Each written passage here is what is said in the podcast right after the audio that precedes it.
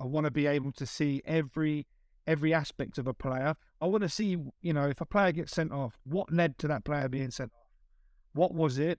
Was it a rash decision? Was it something that had built up throughout the game where they're, you, you know, they they had done something in their mind that they felt was wrong. They just couldn't emotionally control themselves. And he's here. He is here. Cristiano entered the building. Welcome, wherever you are, to the Old Trafford Theatre. Yes, guys, welcome back to today's episode of Sculpted. Today we have Conner Agar here, and he is a scout uh, working in England, and it's a it's a really great insight for all of our listeners today. Whether you're a footballer, whether you're in the business world, uh, we can take all all lessons from anyone in any field.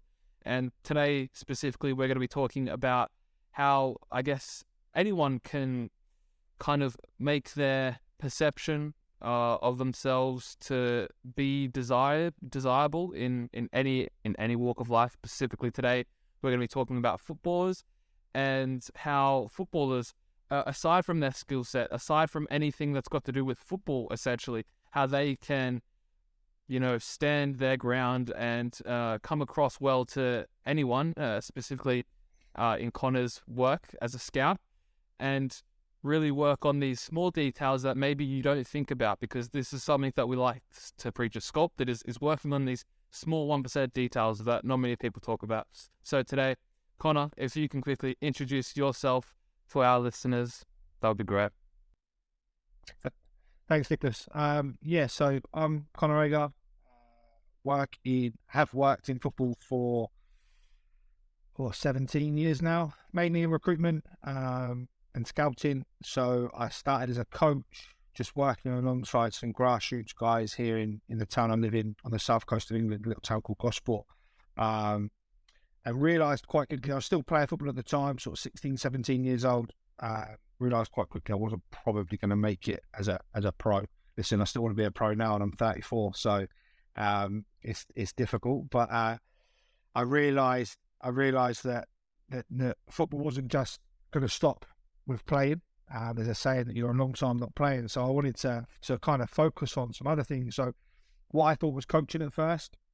I thought I wanted to be a coach. I kind of went into the coaching side of things and quickly realised that I really enjoyed watching the game. Really enjoyed watching individuals and, and seeing how they kind of made up systems, made up teams, um, and got working sort of in the grassroots stuff locally uh, for for Portsmouth um, who are my who are the, the, the, closest kind of club to me. I did that on a voluntary basis for a few years. They were fantastic for me gave me a lot of opportunities in, in terms of that.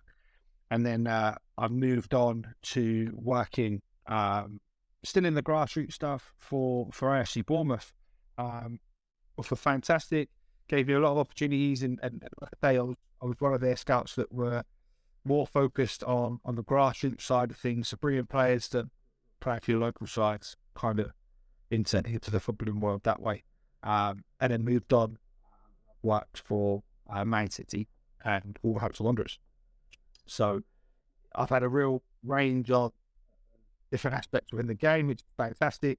Um, and, and, and yeah, it's broadened my horizons and given me a real a real insight into the different aspects of the game. Like I say, I've worked right at the bottom in the youth section from under under eight, right, right, right through to the professional game first team. So it's it's it's been really good and enjoyable so far.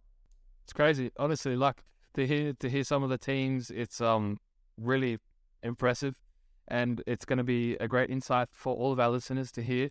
Uh, you know what what the top what the top scouts look for in players, and and to more specifically the episode today, it's it's even maybe what the scouts are looking for outside of the typical skill and um, the things that maybe the players are more focused on. So that being said, uh, if we go into the the first part of today's episode and let's discuss what are what are the main things as a scout that you look for in players outside of their skills. So that could be you know their attitude, it could be their their body language, these things that maybe.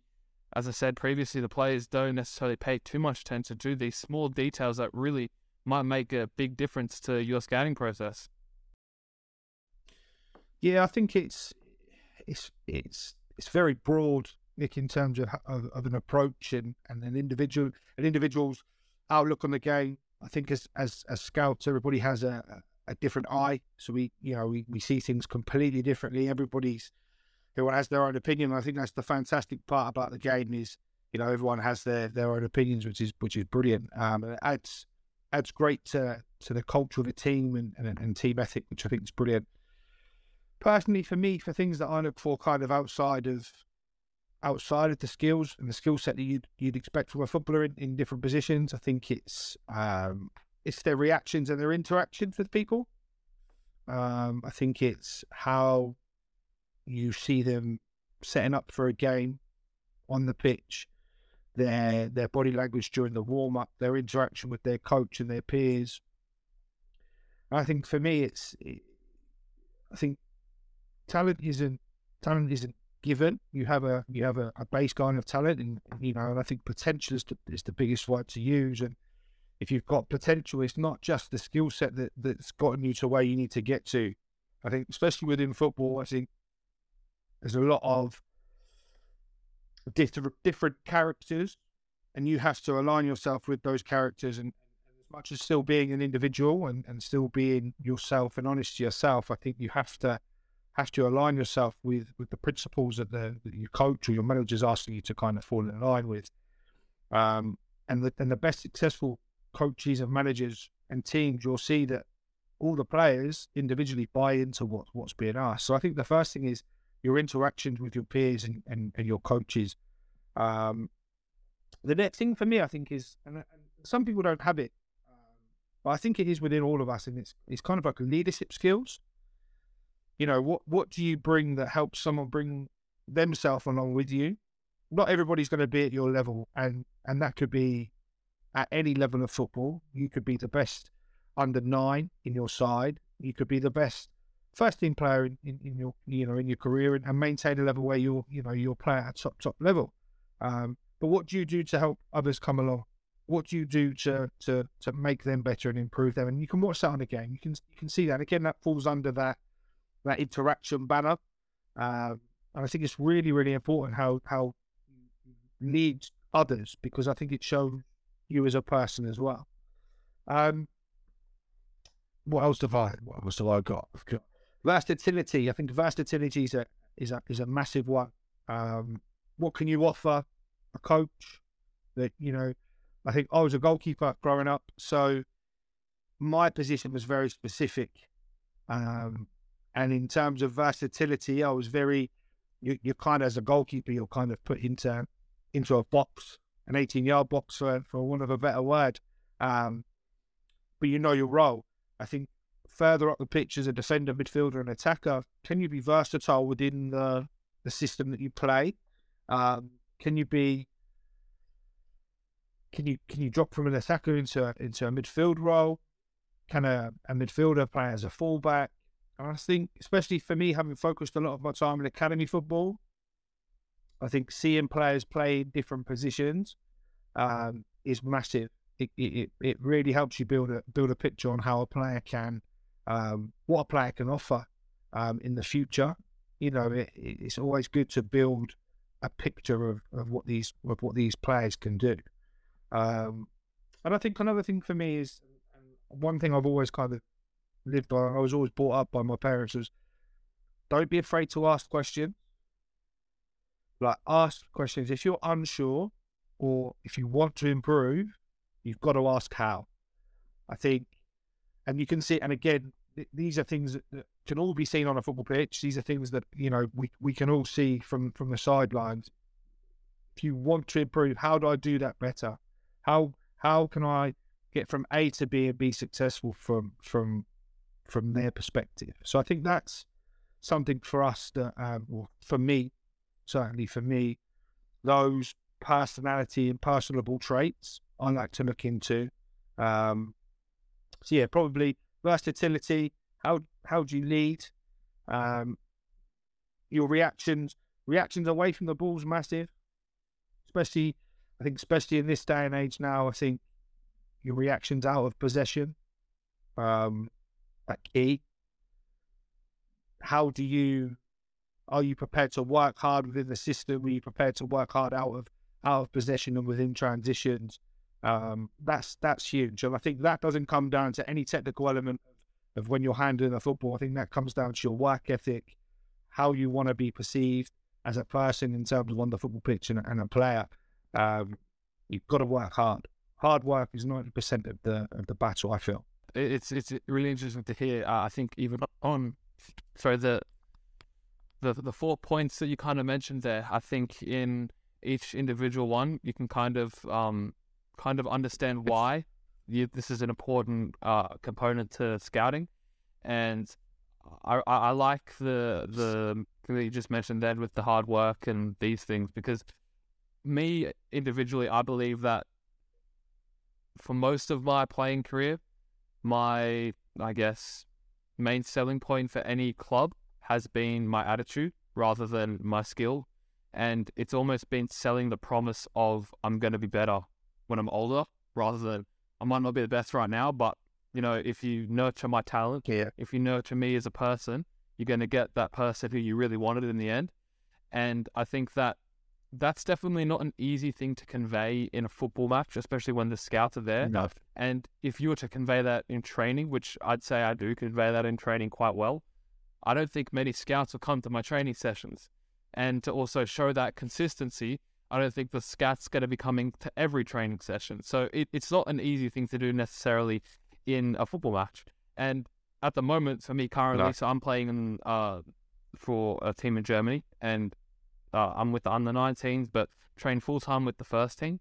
And I've found that that's a massive struggle for me at the moment because my habits that I would have in training previously, where I'd be asking the coach questions on how do I do this better? How do I improve? Even just speaking to them before the training session to say, okay, this is what I want to work on today. And then afterwards, how did I go?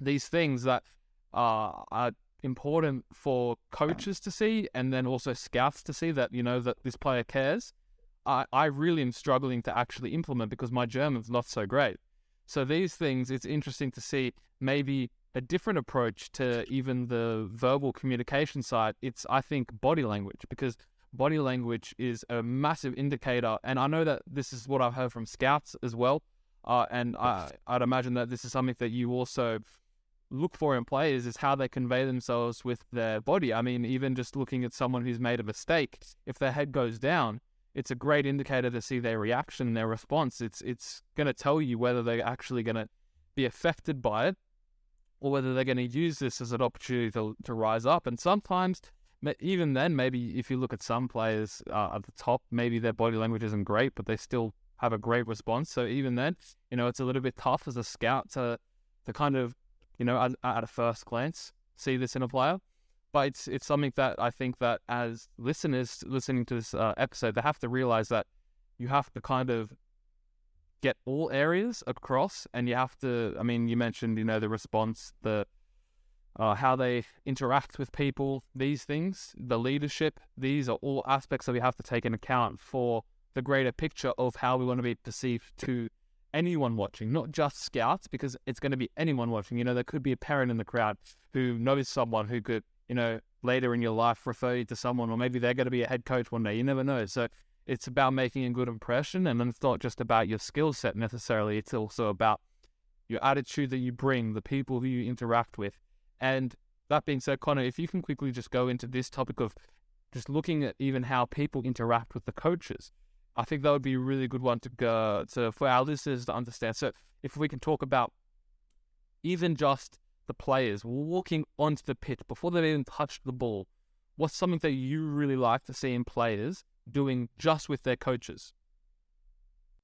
Yeah, it's a, it's a good question, Nick. Actually, um, I've been really, really fortunate to have travelled the world recently and seen some youth football um, in some different countries and and, some, and different cultures within that country as well. Um, for example, last year I was, I was, out watching some European, some international European under seventeen football, um, and some of the teams in, in within that within that tournament were culturally completely different to what I'd seen in England, academy level in England. Um, in England, I think we're quite.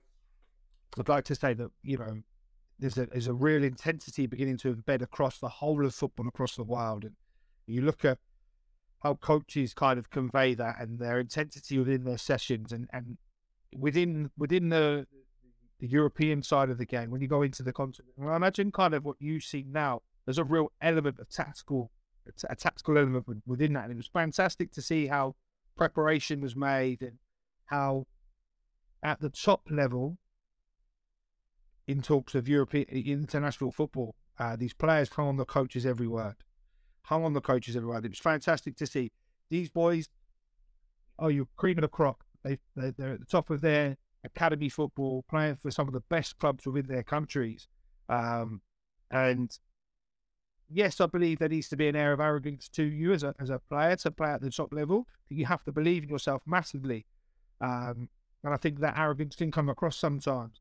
But to not be to be humble enough to listen to, to information from the body from from the coach and and show that you're listening, because there's a you can show you can listen, and then it, there's implementing it onto the pitch. And it's making sure that you know that the bigger picture is coming from someone that is giving you the tools to get yourself to the to the end game. Um, that was that was European side of stuff. So I really felt that like there was a there was a humbleness and an arrogance, a real good mix of uh, hum, humbleness and arrogance within the setups of their team, how the coaches portrayed their information, how the players then went about it. And there was a excuse me, one of the sides we were watching, probably one of the best sides in Europe internationally, under 17s and they struggled in their first couple of games. But for me, the, the, the really interesting thing for me was you didn't see any of them fall out and go in go in for individual. They they carried on working as a team. They carried on, um, um, and how they balanced that confidence and arrogance as well as being humble enough to take on information and be able to kind of implement that into the game. And you know, like I said, the, the, the top nation that we were watching, we're up against some lesser nations, and the lesser nations made it really, really difficult for them. But the lesser nations as well, you could see that their hard work, they knew they were coming up against a massive, massive country, and they worked extremely, extremely hard to kind of make it difficult for them. And and they did that. They did it, and we managed to catch the last game of the of the season of the of the tournament, and the, the top side had, had kind of settled into themselves, realised what they were in for, and, and you know, and really embedded a a work ethic of patience. I think that's another thing as well. You could see that the coach was really hot on just being patient, have the quality to break them down and just and just be patient with it. And, and in comparison, I was I was lucky enough to see some some Latin American players play for some MLS sides um, this time last year. Um, and again, culturally, that work ethic of Cubans, South Americans, Central Americans their their their game understanding was fantastic, but their work ethic within it, they never they never ever left anything on. They left it all out on the pitch, and you could really see that. And I think that that was that was key. That body language came across from from everything, and, and I left left that tournament thinking, you know, North American football is is is really really coming on, and there was elements. of a big fan of sort of American sports and college sports. You can see within your American football, your basketball, that camaraderie within the team, but that individual style and persona that they have is really is, is slowly drip feeding itself into soccer out there. Um, and you can see that they they re- the winning mentality is huge, and I think that's key. I think that's one thing for for, for your listeners to to really hold on to. Like you have to want to win, you have to want to win. You have to want to be the best version of you that you can be within yourself and within the structure of the the side that you're that you're playing for. Um, and I think body language, no matter how you're feeling, no matter because unfortunately life happens for for all ages, from from eight right the way through to you know till you're an, an you know an older adult. Um, life happens, and, and football football is part of life, and you have to adapt yourself to things. You have to be able to portray yourself within the game um, and give yourself the show yourself in, in the best light. Body language, body language for me is is huge. It's it is it is massive. Um, I want to see players work hard. I want to see players running around and you know and and sweating and trying. You know that that everyone loves a trier.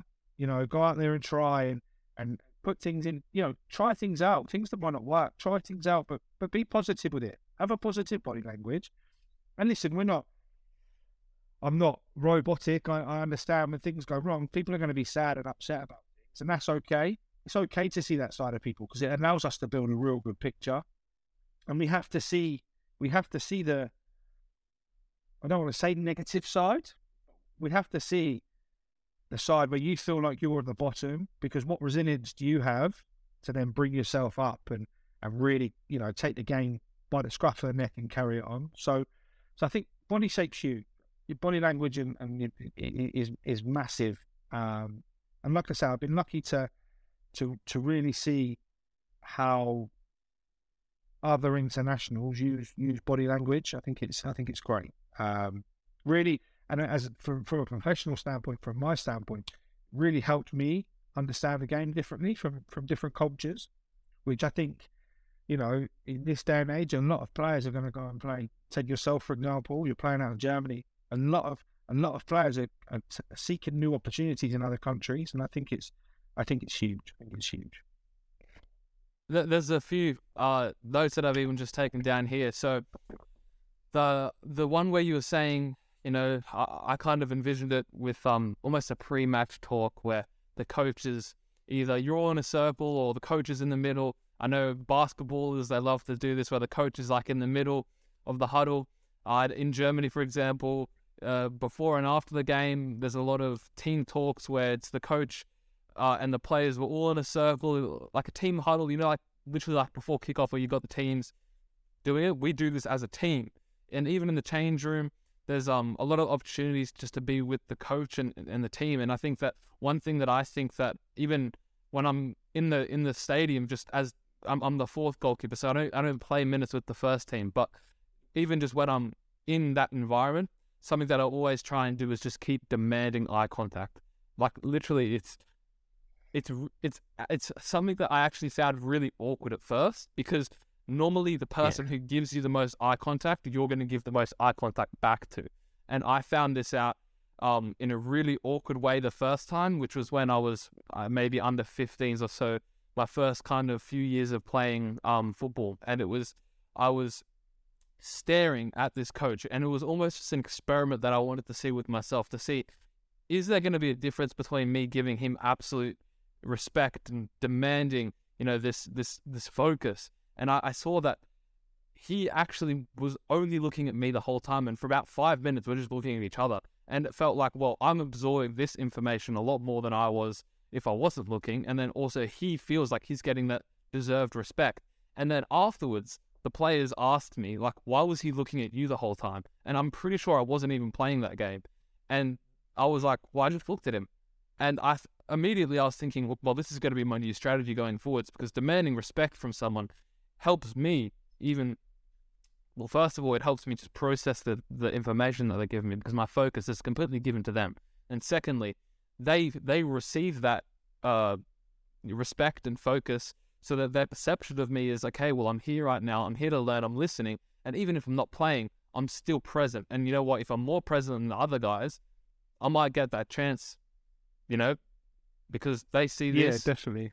And um, I was just thinking, even as a scout, if you're, as I was saying before, before kickoff, before there's even been a touch of the ball, you know, this is something that that scouts can really look for, and I think it lines in perfectly with the uh, body language because when we when we talk about body language, body language comes into a, a variety of things because you can have good body language going into a game, into your warm up, things like this. But consistent body language is what even you were talking about when you want to see them at their quote unquote lowest, their reaction to that new event. If their body language drops dramatically because of that, then that's that's a great indicator of their personality. So if we can see a consistent, you know, shoulders back, forwards, smile on their face, or uh, depending on the position, you know, obviously for, for a goalkeeper like myself, I try and keep a smile on my face because I know that as a goalkeeper, you have so much pressure. If you're too focused and you're too uh, black and white, you actually are probably more susceptible to making a mistake. And this is something that I've realized uh, with even just speaking with our previous guests and things like this. Your optimal around uh, your optimal state of arousal for a goalkeeper is going to be very different to a field player because a field player they can go into a Yeah. game, you know, almost angry, almost like they want to prove a point. But for a goalkeeper, if you do that, you're kind of chasing the game. You you would know this yourself. You know, you can't chase the game as a goalkeeper, and going in with that attitude, Yeah. it's not the right it's not the right thing. So for me at least, it's always having a smile, just showing that I'm I'm I'm here. I love to be here. You know, whatever happens, happens. So this is something that myself I can try and keep consistent to just show anyone watching that you know, yes, bad things will happen in a game, and there's not going to be a perfect game, especially for a goalkeeper. But one thing that you can keep consistent is your body language. You know, as I said, the shoulders back, smile on the face. These things are, are perfect to portray character and attitude because as the whole reason why we've got you on this episode is to talk about the importance of this. You know, I can say this as much as I want, but the people are only going to listen when they hear someone like you reinforcing that because at the, at the end of the day, you know, my job's a player. I'm not a scout. So someone to reinforce this is it's crucial because I think that, as you said, going from country to country, you know, it can vary. And I think that uh, Germany is a country where obviously I've got the most experience in um, playing at a higher level. In Australia, I was playing at a good level, but I wasn't at a professional level. I mean, I say that, but I haven't made my professional debut in Germany either. But kind kind of similar um, in terms of I was in a professional environment in Australia, but now I'm a full t- I'm in a full time Yeah. professional environment in Germany. Just to be clear, haven't made my professional debut, but um, I can see the difference in countries even. So even pre-match in Australia, I Mhm. know that it's different to pre-match in Germany.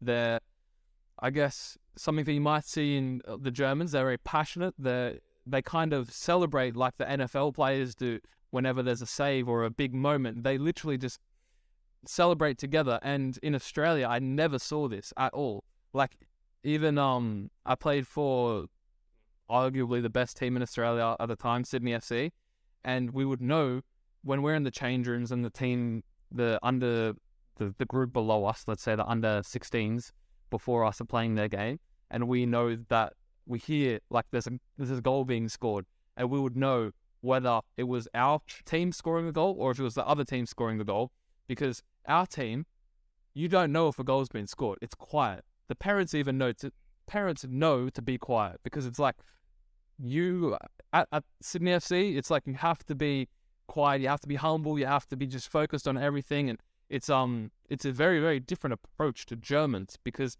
I know that in I guess you can look at even Bayern Munich or the big teams in Germany. You watch a save, you watch a Yeah. goal line clearance, everyone is celebrating. The goalkeeper's doing the Jordan Pickford like arm thrust and everything. Like it's it's it's a massive difference to Australia, and for me, it's a, even a. I tried um doing it in my Australian team when I was um I've been back and forth from Germany twice now. So the first time when I came back to Australia, uh, I was I tried to implement it in my team, and I actually looked like a bit of a mug. Honestly, like I was thinking, I'm the odd one out here. I look I look stupid, and it's it's a it's a massive difference. So these these are things that from country to country can vary quite a lot, and uh, even position to position can vary quite a lot. Because I know that again to go back to my experience in Germany as a goalkeeper, obviously I'm going to have more information about this uh, than any other position or any other country because you know this is my situation. But something that I've noticed is that German goalkeepers their posture. You look at the the ones Yeah. who are at Bayern Munich, their posture is top the whole whole game walking onto the field, amazing posture. And then if you go to another country, I mean, to be honest, I, I, I can't really name you this country, but I'm sure there's a country out there where the goalkeepers, you know, posture might be horrible. You know, the it might be completely a complete juxtaposition to the to the German goalkeepers, and it's it's something that I think as a scout you would see this firsthand, obviously, and as you were explaining, you know, from country to country, you do see these differences. Uh, but for me, I, I was wondering if you can quickly go over, let's say, three things that you look in for a player. Actually, let's go three things you don't want to look for in a player. So it could be after a mistake, if their head goes down and you know they're just focusing on maybe even just their feet. You know, the, the eye contact's here. What are three things that you don't want to see in a player? if I'm honest, I don't ever look. I think when I first started in the scouting, I think I was really. I always looked for the things they didn't do too well, and I've really, I probably felt, I probably fell into a real, I'll, I'll probably say negative outlook on looking at players. I'd always focus on what they didn't do too well, and in the last five, probably five or six years, I've kind of had to change my mentality and how I want to see a, what I want to see on the football pitch. And instead of looking for the things that they don't do, I focus on the things that they do do really, really well. So in terms of your question, I probably don't look too heavily at what they don't do. And if they do do something that I think, oh, probably let's let's talk about emotional control, for example. And excuse me, and they might give away the ball several times, and then because they're frustrated, they might make a rash decision in, in a tackle, or you know, th- things like that. But what I what I tend to do, if we use that example of they give the ball away several times and then they go and make a, a rash decision after, is the decisions that they made in terms of passing that football were they the right ones? So were they trying to play forward? were they trying to create an opportunity in the attacking third or, or, or, wherever they were on the pitch? Were they trying to retain possession if they're a more defensive type player? Were they trying to play out seven times? You know, so I think I have to try and I have to try and micromanage the, the little scenarios that happen within the game because what I don't want to do is automatically go, well, three times he's tried to play out from the back, and every time he's tried to break the lines with his first pass, passed it into the central midfielder of the opposite team, and then write that player off. Because actually, when you look at what they're doing, if they're being asked by the coach to play a specific way, he has to go or she has to go through that adversity to then learn. So they have to take those risks. So for me, as much as I'd love to give you three things that I don't I don't want to see, I want to see everything. I want to be able to see every every aspect of a player. I want to see, you know, if a player gets sent off, what led to that player being sent off? What was it?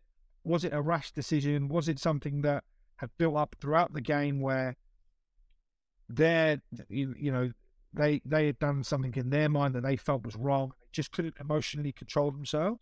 And then what happens as scouts, we tend to watch players more than once anyway. So then if that starts to happen on a consistent basis, Nick, that's when we can start to build that little bit of a picture where we go, okay, I've now seen this on two or three separate occasions. The ne- the negatives or the things that they, they, they don't do too well will probably outweigh the things they do do really, really well. Um, and what the stuff that they're doing not so well that impact negatively within our environment. And I think that's the that's the most important thing. I think it's it's taken a big shift in my mind to um, to have to find not find positives because I think we can all find positives in everything, but it's to to take the positives out, out of every situation to enable me to build a picture on a player. Um, so I think that's that that's key. Um, listen, as you know, as an as an individual as an individual player, I think goalkeeping is very very individual, and I think as you know as a goalkeeper, there's things you're going to make mistakes. You'll make mistakes in training. There'll be drills that your coach sets up that you know might take you a while to cognitively switch on to. So therefore, the the process leading up to the finishing part of the drill you, might not understand. So you've then got to work in your mind how show resilience again. That word resilience show how you can adapt to the to the session. Taking that into the game. In the game, you can't reset again and, and, and try the drill again. So again, it's how you rebound from that mistake. It's how you rebound from if you're playing out from the back and you overhit a pass to the fullback, it goes out to the goes out for a throw in for the opposition. Do you do it again? You know, and for a scout, it's it's looking at a goalkeeper and you make a note and you, you do. If we're watching the goal, if I'm watching a goalkeeper, goalkeepers union, I'm a little bit biased, so I always tend to watch the goalkeepers a little bit closely. Um, but when you when you watch the goalkeeper, do they continue to take risks? Do they continue to do the things they want to do? And then when it comes to moments of where they need to be, um, what's the word? When they need to be real accountable, do they come out with passion and do they come and take the ball? Do they come and be confident? Do they demand everything around them so that their defenders know actually he's still in the game? So, you know, we can talk about goalkeeping and it's the same on the pitch. Central midfielders have give the ball away a number of times. How do they then react to, to giving the ball away? Do they rashly chase it and try and do they come out of team shape now that they're out of possession to try and press and win the ball back? Um, does a centre forward who misses a you know misses an opportunity, um, does he take the next opportunity? Does he or does he does he pass it off to someone else to to, to have another go? So, you know, I think it's a great question. What do we not look for? Um, personally, I try to analyze the situations and, and try and take the positives out of, out of them as much as I can.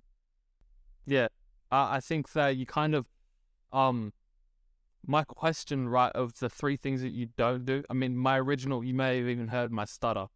I was going to say what are three things that you do look for, but then I kind of thought, okay, let's go for a different approach. But I think it's a, it makes me realize that it's it's a completely individual process of scouting. There aren't necessarily a, a tick like a, a list where you have to tick off every single thing to you know, oh that's that's the next Lionel Messi. You know, it's not necessarily that thing. So uh, it kind of you know makes even our listeners just more aware that you know you just have to show you, you just show you, and then you just show the best version of you. That's what the scouts want to see. They don't want to see you necessarily not doing this thing.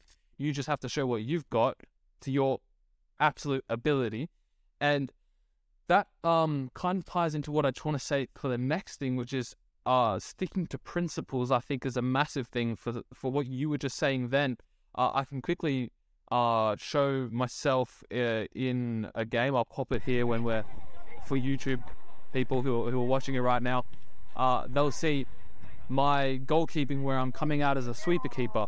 Uh, I can't include the moment where I've stuffed up, but that's in there as well. That's that's um that was one of my worst games. I came out and I completely just mishit the ball. I came out, chested it, and then passed it straight to their striker. But not a great moment.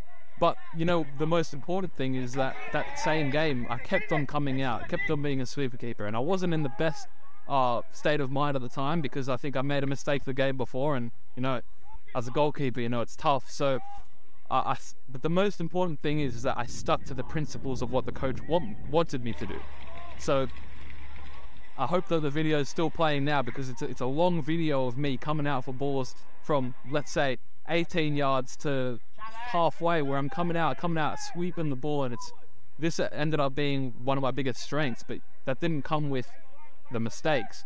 And uh, for even my coach, he knew yes, there's going to be mistakes where I give away goals. I mean, I think there was only one goal where I gave away in that situation, but the amount of goals that I potentially evaded from coming out is much greater than the goals that I conceded.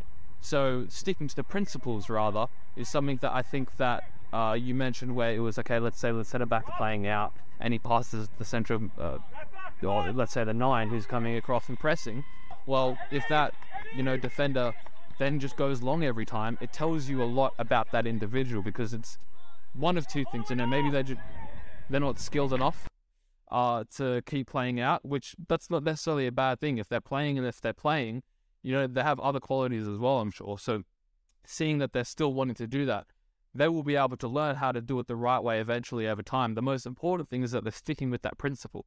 But if they maybe don't agree with the coach's philosophies, or maybe they don't back their ability completely. They might have a very fixed attitude towards playing out. And they play out once, they can't play out, they go long every time. That's going to tell you a lot about that individual. They might not respect the coach's philosophies. They might not even, I mean, let's say the coach doesn't have a set standard of how to play out, even. It, it tells you a lot about this individual. So, what I would say for anyone listening is just to stick to the principles of what the coach is telling you. Even if you don't want to do it, it will show a lot of character that you're repeatedly trying to do things over and over again. We're not even trying to get that desired. We're not achieving that desired result. Sorry. Um. So I think that is very important for all players uh, listening, and I think that's important in life in general as well. Just as a rule of thumb, because sticking to your principles, uh, something that I've repeated time and time again uh, in this podcast uh, that I've been, you know, doing for a few months now, is you have to do everything you do with 100%. Can't do it at 50% or 75% because you're leaving too much off the table for you to realize if you're doing it right or wrong.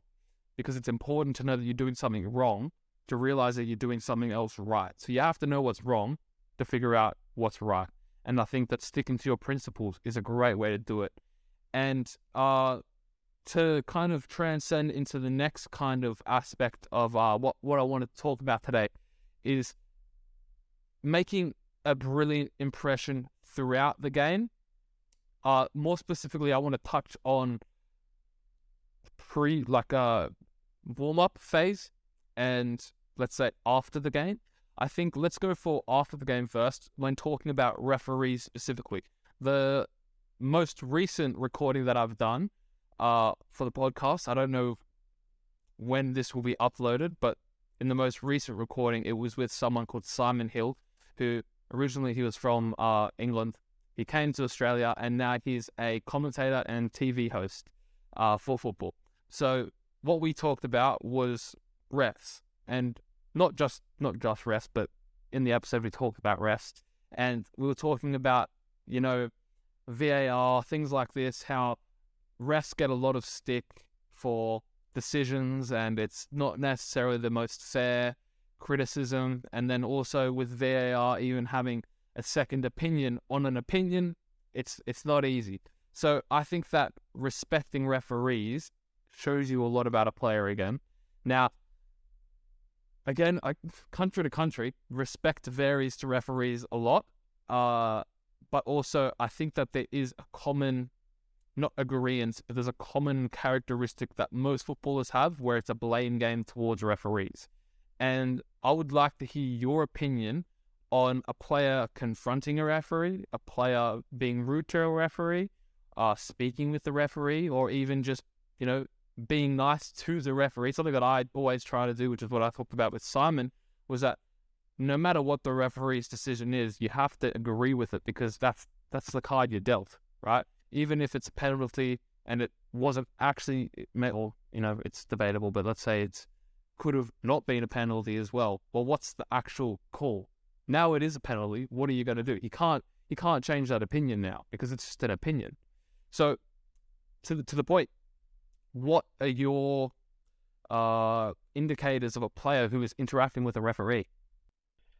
I think it's subjective. I think again it falls down to um, taking every situation as they are. So how it happens on the pitch, what's leading up to it on the pitch, um, how the players' attitudes possibly been throughout the game as well.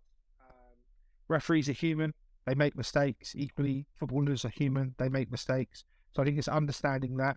Um, again, for me, you can you can talk about you can use it as you know two examples. You can watch a player and they have a game where they are consistently going at the referee and it's the referee's fault. Everything that goes the wrong way, it's the referee's fault. Um, you can watch them another time; they don't have any interaction with the referee. Um, so again, it's building that picture across across a broad horizon of, of games and, and understanding. Um, I know some goalkeepers, and I've watched some goalkeepers that the best way of them staying within the game. So if they're playing for a side that dominates possession, the best way for them staying in the game is consistently interacting with the linesman. Always talking to the linesman, always appealing for decisions to the linesman because it naturally keeps them in a mental state within the game. Some players naturally do that. I don't see it as being rude there's other ways, probably better ways you could probably stay within the game. And, you know, if you sort of men- mental coach and you spoke to players and coaches at, at, other clubs or in other institutions, rugby, for example, you know, there's a, a, real high demand of respect with rugby on, on the pitch. And you could, we can all learn, I think we can all learn a lesson from, from respect from rugby players and the intensity that they go through um, for, for an 80 minute game. Um, so I think it, again, it, it's building that picture for me. It's building that understanding of what's led up to it. Because certain incidents happened, has this happened? The key thing for me sometimes is like if there's a bit of a melee and, and a player comes out of nowhere, why? Why have you got involved in it? Secondly, you have to go, you have to sit and go, are they doing it for the team or are they doing it from an individual perspective because they just want to go in and be aggressive?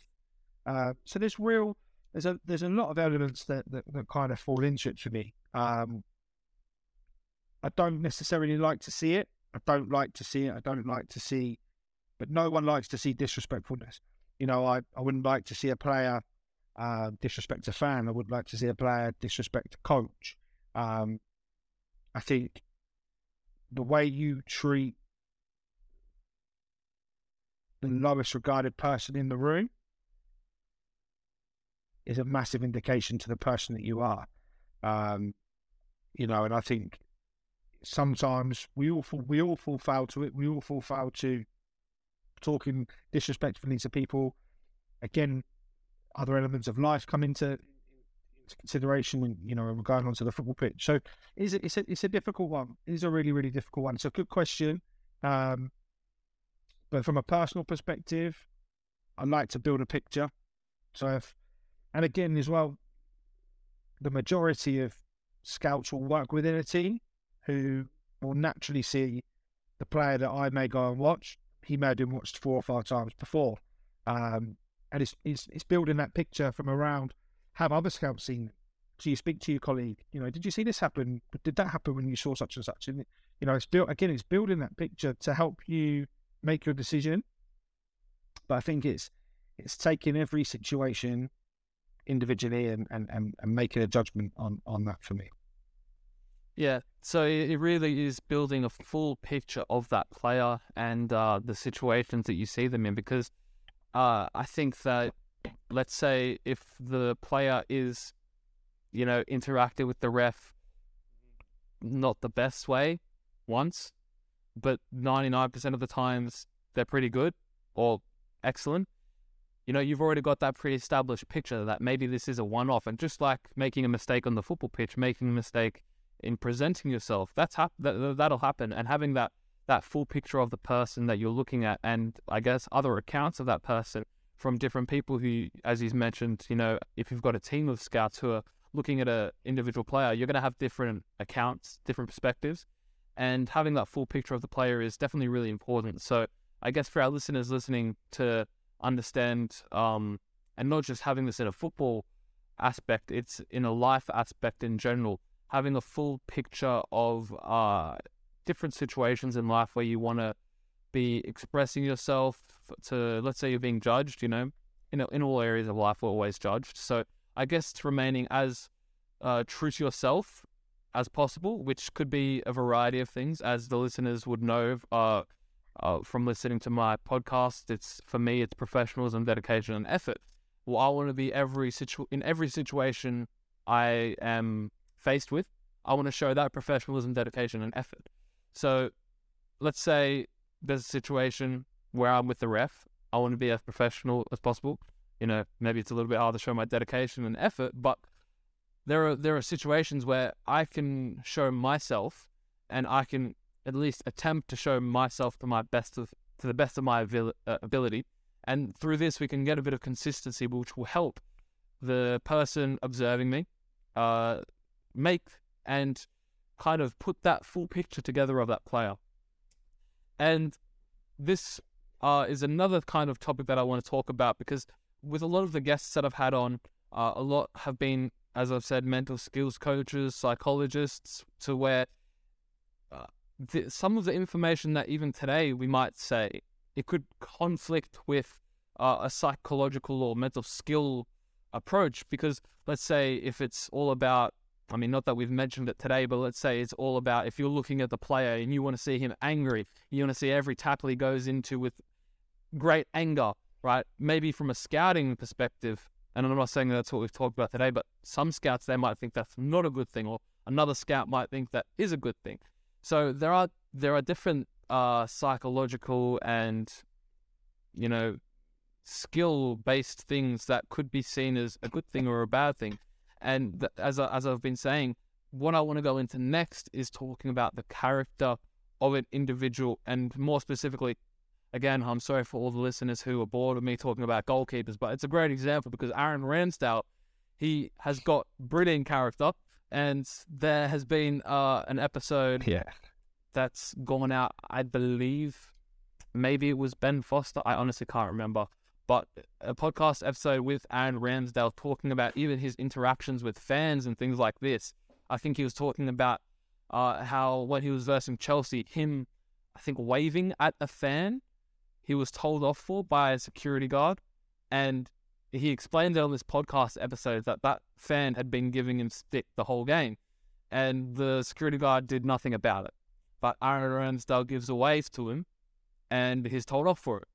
So, from a external perspective of a scout watching this, okay, maybe you know, for the for our listeners who are listening, maybe they're not playing in front of you know 50, 60,000 people where they're getting dogs abuse. But uh, as a perspective, I know even in games that I've played with, I've had I've had players who are actually talking back to parents who are giving them dogs abuse, which I thought, okay, that's that's a bit crazy. I think it's quite unprofessional. Um, but what are ways that you see uh, players and external voices? Let's talk. Let's say like coaches, um, fans, other players. How would you like to see? Now, obviously, again, we are basing this on an individual perspective. So, as we've been talking about, you know, there's going to be a bigger picture of that player. But uh, a good response to external criticism, feedback, things like this, how would you think the best way as a player to deal with this would be? Great question. Very good question. Um, I think it's it's always interesting, isn't it? It's always interesting to see how players interact with things. I'm quite fortunate. Uh, academy games, you don't have seventy thousand people, so you can sometimes hear the interaction between players, fan, like parents, coaches. You, you know, you, you can you can kind of hear that, and that helps again build a picture. Um, I think for me, my experience, having built built a you know a vast array of experience over the years, we don't see what the players see. So I'm not their eyes. I'm not their brain. I don't transmit information into their head and, and, and see it how they see it. And I think when coaches expect players to do things the same way as they do, when you see that come off, that understanding, that click, that reaction, the encouragement that the coach then gives the player from the sideline, it feels as a as a scout for me from the sideline, it fills me with a little bit of you know joy and happiness that you know the the players excelling and they are really really excelling, and that's a real positive for me, um, and that's a positive situation and a positive scenario. Um, and I've been at games where a, coach tries to relay information to a player that's not quite doing the things that's being asked of them. Um, and how does that player then react? Does the player then react with a shirk and he's like, no, I'm not doing what you've asked me to do, carry on doing what I need to do? Or do they implement that into the game? And nine times out of 10, you see a shift in their personality, you see a shift in their mentality, and, and they take on board the information that they're given and, and their game improves. And I think the the point I'm trying to make, Nick, is that you need to use interactions as a positive and not a negative. I think what needs to happen is we need to, a little bit like what I said back in uh, back at the beginning about don't be afraid to ask questions, but also don't be afraid to be questioned. Unfortunately, in life, as much as we would love to have a perfect life where it works fantastically and everything flows and it's, it's sunny all the time, unfortunately, that, that doesn't happen. And we have to go through adversity, and interactions have to have adversity, and we have to be able to pick ourselves back up and learn from them. And one thing that you said about the mistake that you made where you used the sweeper keeper you took on the chest and you ended up passing it into the nine, like you would have learned so much more from that mistake than you would have if you had stayed in your 18 yard box. You'd been a 1 1v1 with another nine, and technically you took the right body shape and, and you saved you saved the, the ball from going to the back of the net because you work on your technical ability and saves for three hours a day, three to four times a week, to then put into a 90 minute game. And I think there's a real there's a real beauty of, of falling and learning and picking ourselves back up. And I think that's what has to really be taken from every interaction. Um, people have put on this, people have put on, are put into scenarios to test us. How do, how do we, how do we kick on? How do we develop? And how do we then reflect on those things? And sometimes we need to react negatively. Listen, I'm not going to write somebody off if they react negatively. Again, like I said in the in the previous bit about referees, if they have a negative experience, the next time I watch them, and I go over my notes. I'm watching, you know, I'm watching the Dog and Duck on a Sunday morning. How did Joe Smith interact on the Dog and Duck? Oh, well, he, he done this on a Saturday, and then the following week, how has he done the following week? You know, so so yeah, so there's there's there's real real elements I think that we have to take from across the board, negatively and positively, um, because we have to see it. We have to be able to see it. I don't think there's ever going to be a person that's able to have a, a, a perfect career and a perfect life where you don't go through something that's wrong. So yeah, so for me, I think it's you know all interactions are great. All interactions are, are, are, are to be learned from and to be taken. I've said it a few times, but to help build a picture, have to learn to how do you build that picture. So yeah, so so for me, I think have I answered that question? Yeah, yeah, yeah. Right. Is it is it right in the sense of, you know, I think um I think for me, the um every interaction can be can be taken for what for what it is. Um I think it's we can perceive things as negative and positive all the time. And if you consistently see something that you perceive as negative, that's always going to build a lesser picture. But I think if you see, and again, you're talking about different ages as well, Nick. I think for for someone like yourself, I think your your interactions, I think your understanding, being away from home in a in a foreign country for you, you need to make sure that everything for you is positive. And I think that's in the forefront of your mind is that you have a real opportunity here. So for you, you're going to continue to latch on to that opportunity. And instead of seeing it as a negative sometimes, and, and listen, I can't imagine at sort of 18 years old, you're halfway across the world, probably on your own in, in the sense of living on your own, having to get around in a, in a foreign country, not speaking the, native language, to, to you know as, as your first language, you could easily turn that into a negative interaction and go, do you know what? This probably isn't for me. I'm probably best off going home, back to Sydney or back to Australia and just doing what I did. But where's the growth in that? Where do you and and and listen, your journey may take you back to Sydney, your journey may take you back to Australia, and you may end up back there, and that might be where you spend the rest of your days. Um, but unless you had come and done this, and unless you'd come and have this positive, in, in, this positive experience and positive interaction with these with these coaches who see the game a little bit differently, because we all see the game a little bit different. These interactions build you as a person, and I think as a scout, we know that, we see that, we understand that. And I say we, I say me, I understand that, I see it.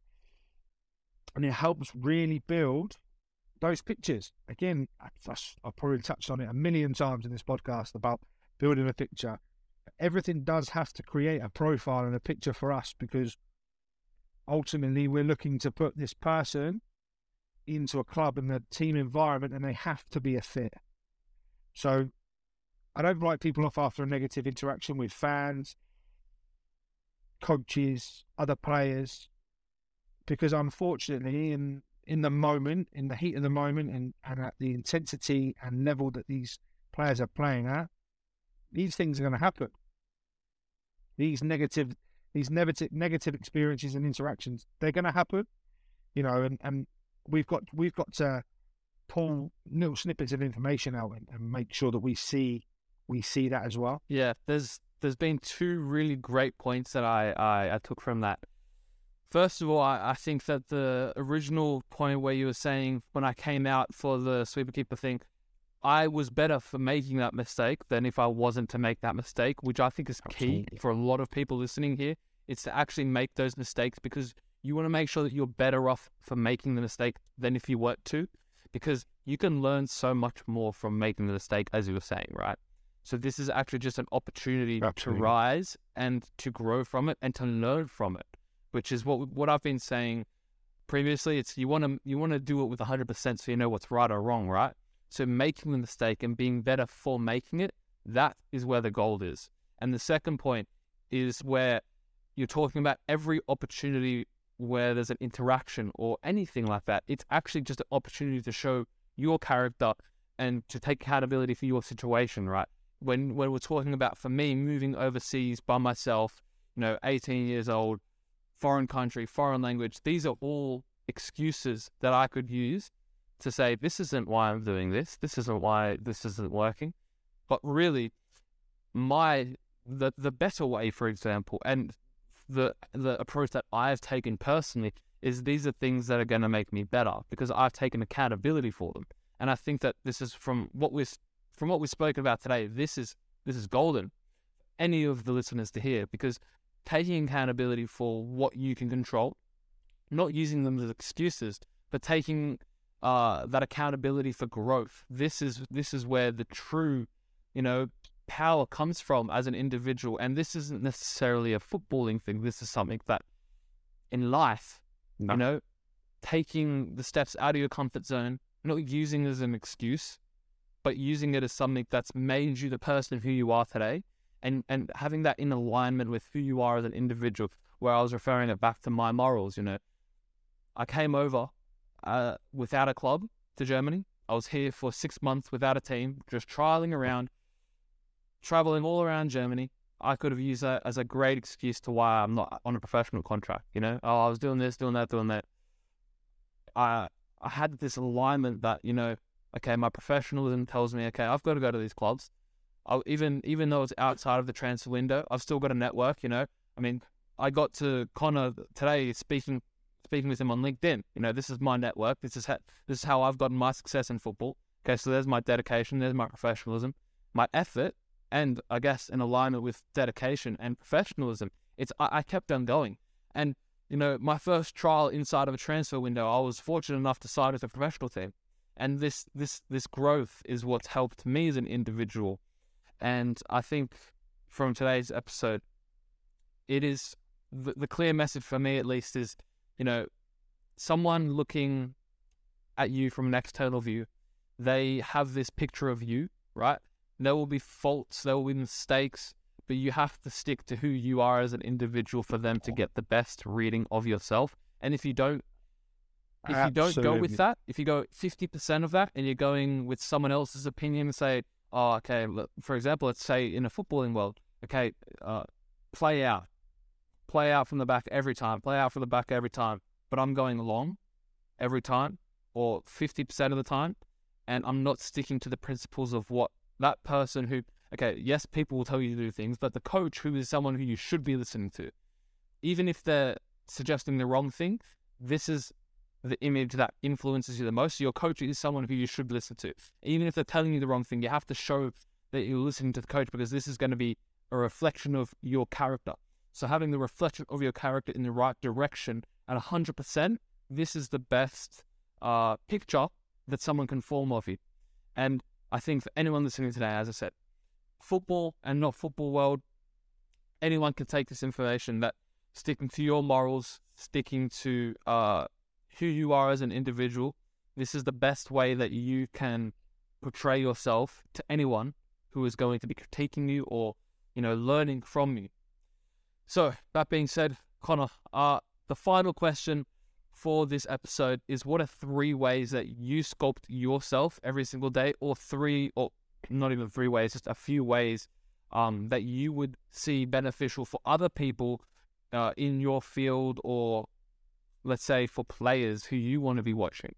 What are three ways that, you know, being said, could sculpt yourself, themselves to become better every single day? Um, I think for me, it varies, Nick. I think um, I'm in my mid 30s, two young children, partner. Um, and I think for me, it's about how how do I want my children to see me? What can I? How can I influence them? First and foremost, I think I have to be. I have to be the person I want them to kind of look up to and take take things from me. I don't want them to be me listen, I, can't, there, there, there doesn't want to be more more of me in the world. Um, but can they take snippets of my personality, my experience, things that I like to teach them, and and and, and go from there? But the things I look for in myself, um, and the people that I like to surround myself around and be around is like honesty. You know, I think that I think sometimes honesty can be a bit of a taboo. People don't want to be honest because sometimes it can be seen as being offensive. Um, and I think done in the right way and done with the right empathy and, and, and the way that you, you address the situation, honesty is a fantastic tool. So I think like we have to be honest. And that's, you know, that's honesty with ourselves as well. You know, I, sometimes I have to, and I've done it many a time and I sit down and I, I reflect on, on did I do that the right way? Did I, did I go about it the right way?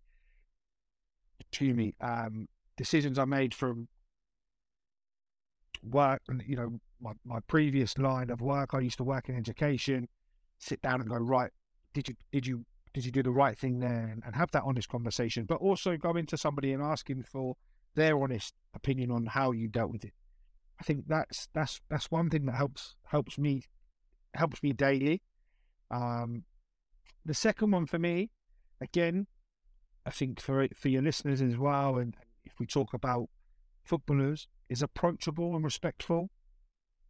I think there needs to be an element of, and I think that goes hand in hand with honesty. I think there needs to be an element of, if we take you for example, Nick, in, in your current situation in Germany, you go to, you go to you go to training, you train with your individual goalkeeping coach, three other goalkeepers, and I imagine those three other goalkeepers, you're probably the youngest or around the youngest, and everybody else is is is is older than you and has a little bit more life experience in terms of what you've got. However, you'd be naive to think that you can add something to me as a person or them as a person because your life experience is completely different to what the majority of people do by leaving your home at 17, 18 years old to travel the world to chase your your dream and your goal of where you want to end up.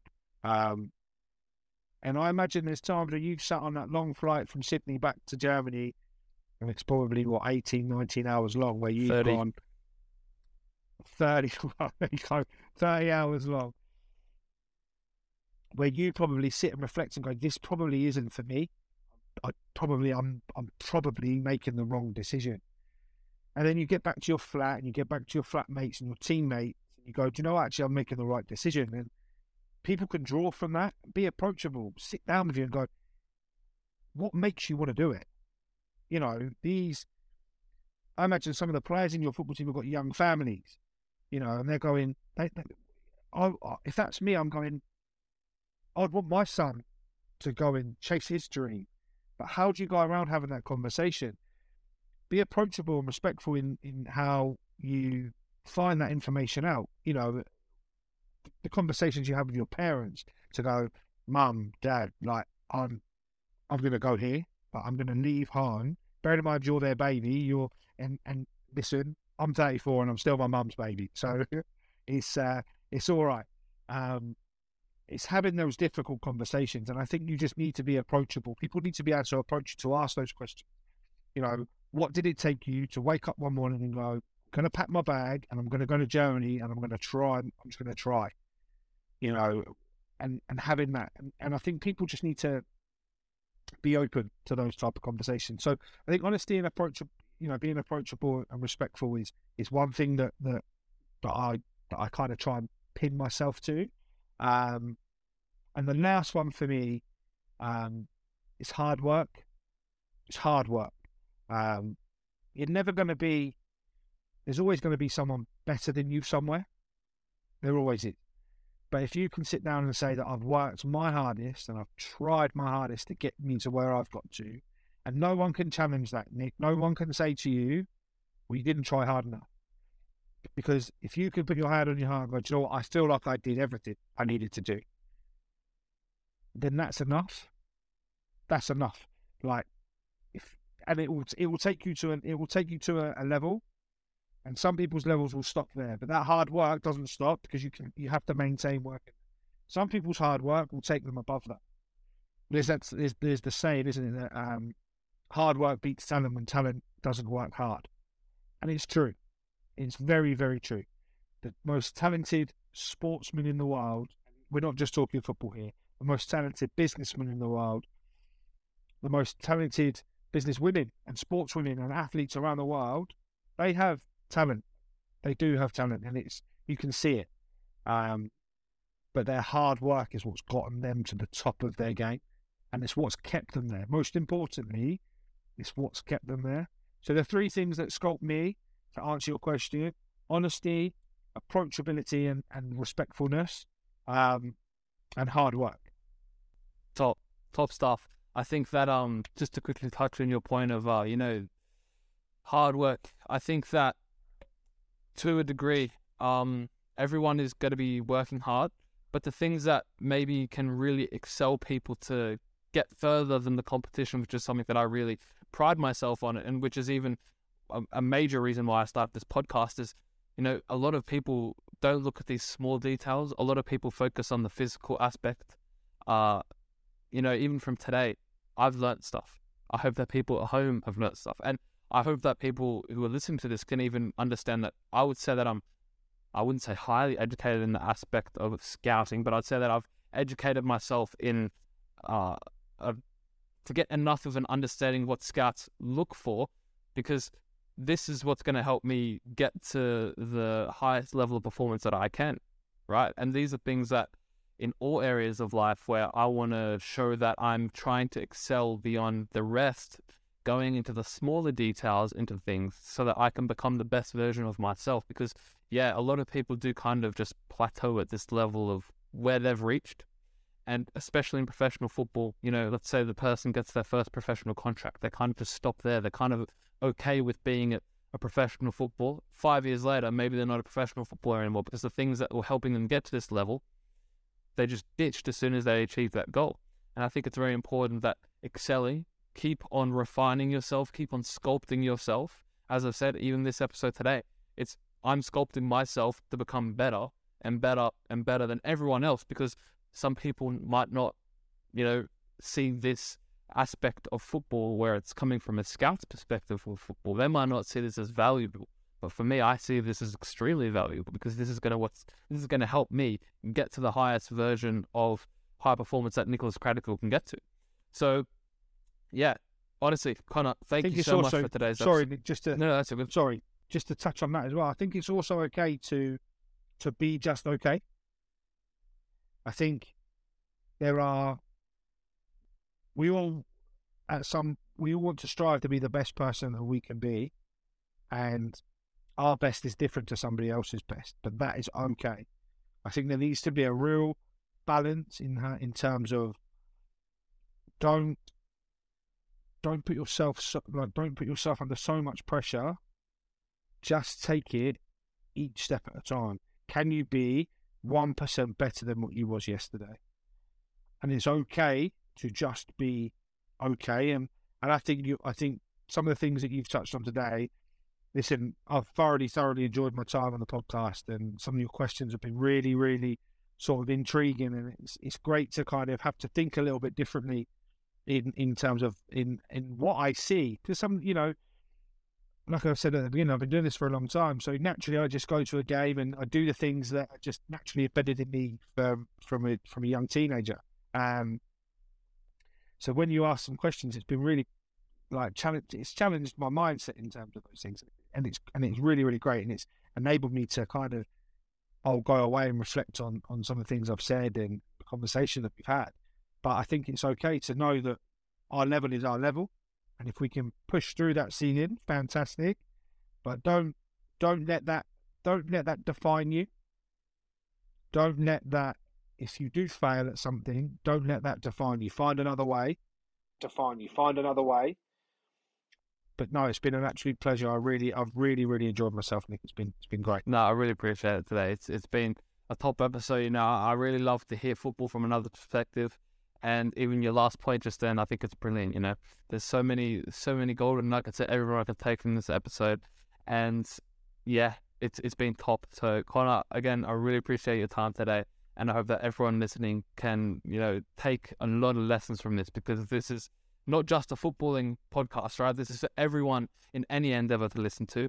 And obviously, I have the most experience in football. Uh, Conner probably also has the most experience in football in, in his life. So we're going to be able to give anecdotes uh, in football. But life is like football. And I really hope that everyone today can take um, some valuable bits of information to implement their life to become, you know, as Conner said, 1% better. And uh, yeah, thank you so much. Appreciate it. Thank you very much, Nick.